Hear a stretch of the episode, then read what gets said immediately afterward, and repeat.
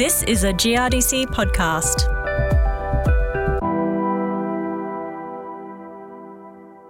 A trial near Bolgart in WA is showcasing historic wheat varieties, allowing growers literally to look back in time to measure yield and genetic gains that wheat breeders have achieved over the past 50 years.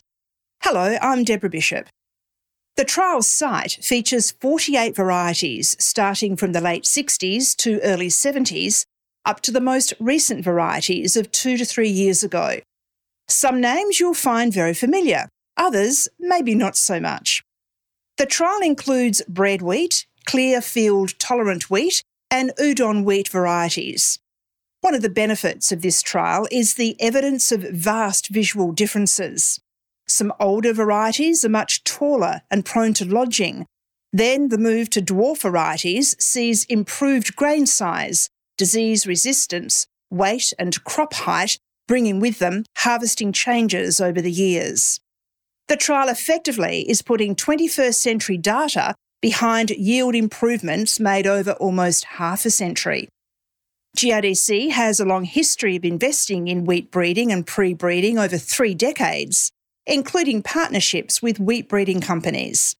I caught up with AGT wheat breeder Dion Bennett about his trial's revelations over half a century.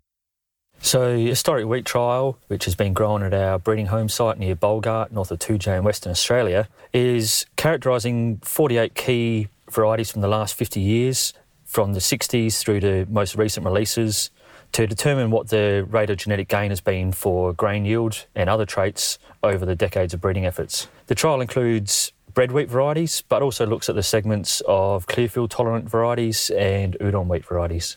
So, over 50 years, there must have been some pretty key advancements in wheat varieties over that time. Can you take us through some of those? Yeah, that's right. There's been, since the Green Revolution, which introduced the semi dwarf genes and rust resistance genes, there's been an improvement in agronomic plant types. So, there's less propensity for lodging and yield losses that way. And there's been more incremental gains since then, small gains, consistent but significant over time, roughly 0.8% per year, but also seen reduction in the risk of screenings through improved grain size, better test weights, management of disease resistance, and improvement in quality for end product users. Now, we had a bit of a walk today through the trial plots here, of which there are many. but what was really interesting to see the differences of the older varieties compared to those newer varieties. I mean, just the visual differences, obviously, and then we get down to the genetics, and those two are clearly now showing huge differences over those decades, aren't they?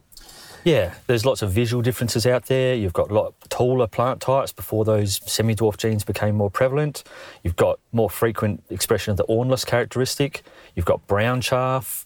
There's lots of visual things in the trial in some of those older varieties. And as you move through to the newer, more modern varieties, things settle down to that nice agronomic plant type that we use today. So, what are some of those historic older varieties that are featured here? So some of the oldest varieties we've got in there are varieties like Gamenia and Halberd, which were introduced and were quite popular for almost two decades with West Australian growers. Since then, there's been those incremental gains. There's been new varieties that have established the udon market that have been historic, things like Calingiri through to Ninja and Zen.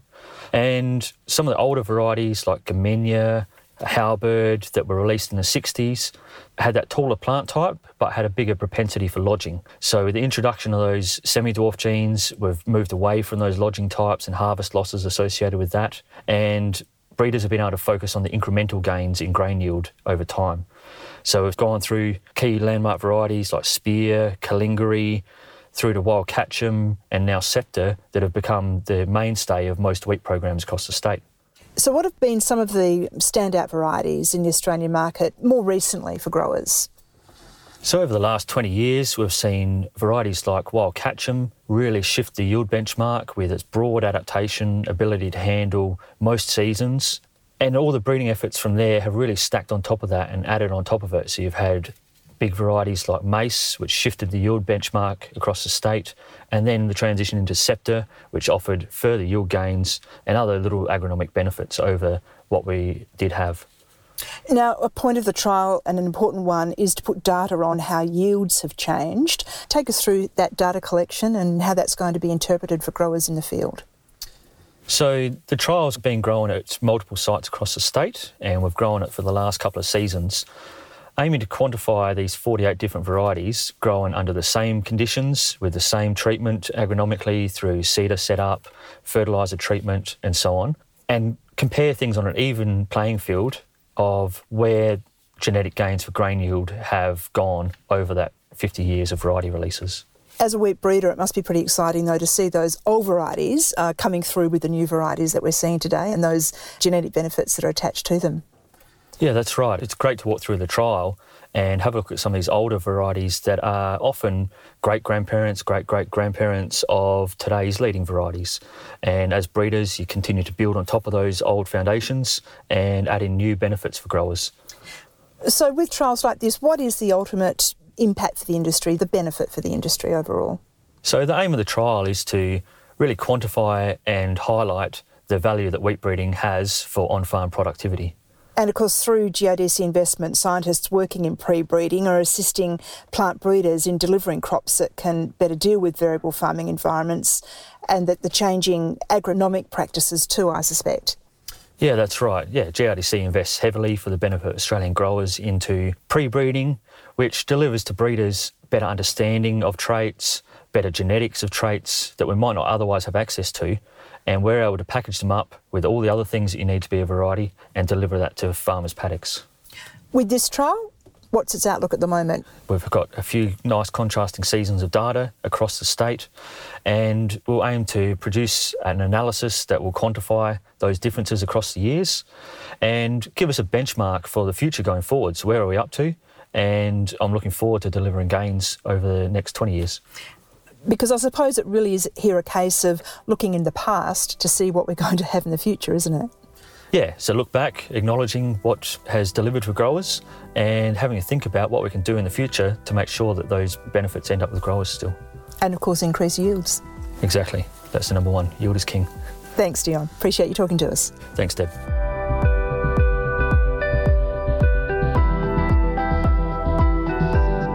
That was Dion Bennett, wheat breeder from AGT. We thank Australian Grain Technologies, AGT, for access to their Bolgart trial site and for their contribution to this podcast.